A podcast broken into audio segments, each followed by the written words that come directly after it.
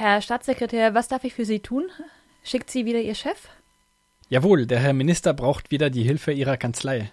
Sollen wir wieder eine Klage gegen die Bundesregierung vorbereiten und nie abschicken? Es geht um eine kleine Strafanzeige gegen, gegen eine Schreiberin der Tageszeitung und diesmal müssen wir sie wohl abschicken. Mein Chef hat es der Bildzeitung versprochen. Äh, ich meine, mein Chef hat in der Bildzeitung darüber gesprochen. Ich verstehe. Es geht um diesen Kommentar wegen den Polizeibeamten. Ah, da waren die von der Pol deutschen Polizeigewerkschaft auch schon da. Und noch so eine Gewerkschaft fällt mir gerade nicht ein.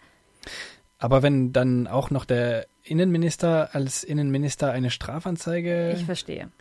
Wie Sie bereits in der Bild lesen konnten. Entschuldigung, wir lesen hier nur FATS und mein Sohn kauft gelegentlich die Taz. Da stehen manchmal ganz spritzige Dinge drin, auch wenn mir die politische Linie natürlich keineswegs gefällt. Aber ich schweife ab. Sie meinen sicher einen satirischen Text über die Verwendung von Polizeibeamten nach der Auflösung der Polizei. Allerdings. Da stand, hier habe ich es, spontan fällt mir nur eine geeignete Option ein, die Mülldeponie. Nicht als Müllmenschen mit Schlüsseln zu Häusern, sondern auf der Halde, wo sie wirklich nur von Abfall umgeben sind. Unter ihresgleichen fühlen sie sich bestimmt auch selber am wohlsten. Hm, da könnten sich die Mitarbeiter auf den Mülldeponien beleidigt fühlen. Aber sehen Sie denn nicht, da steht Müllmenschen, von Abfall umgeben und unter ihresgleichen. Das heißt doch, Polizisten sind Müll. Stimmt, so kann man es auch lesen. Das ist doch Volksverhetzung. Volksverhetzung. Moment. Da haben wir's. Wer in einer Weise, die geeignet ist, den öffentlichen Frieden zu stören, da hakt es schon. Kriegen wir nicht hin so leicht. Dann ist da noch das mit der Freiheit der Presse, der Meinung und der Satire. Sie kennen ja wahrscheinlich auch diese höchstrichterliche Entscheidung zu Soldaten sind Mörder. Was, das darf man etwa sagen? Darf man. Vielleicht nicht unter allen Umständen, aber grundsätzlich darf man.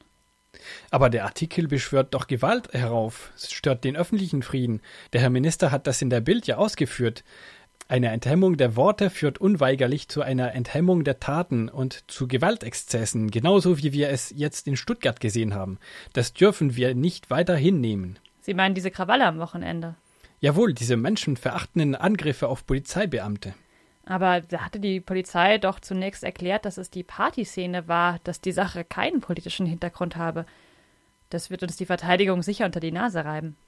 Diese Scheiß, ähm, diese, diese Polizei in Stuttgart. Aber warten Sie, das war doch die Antifa und zwar sogar die Migrantifa.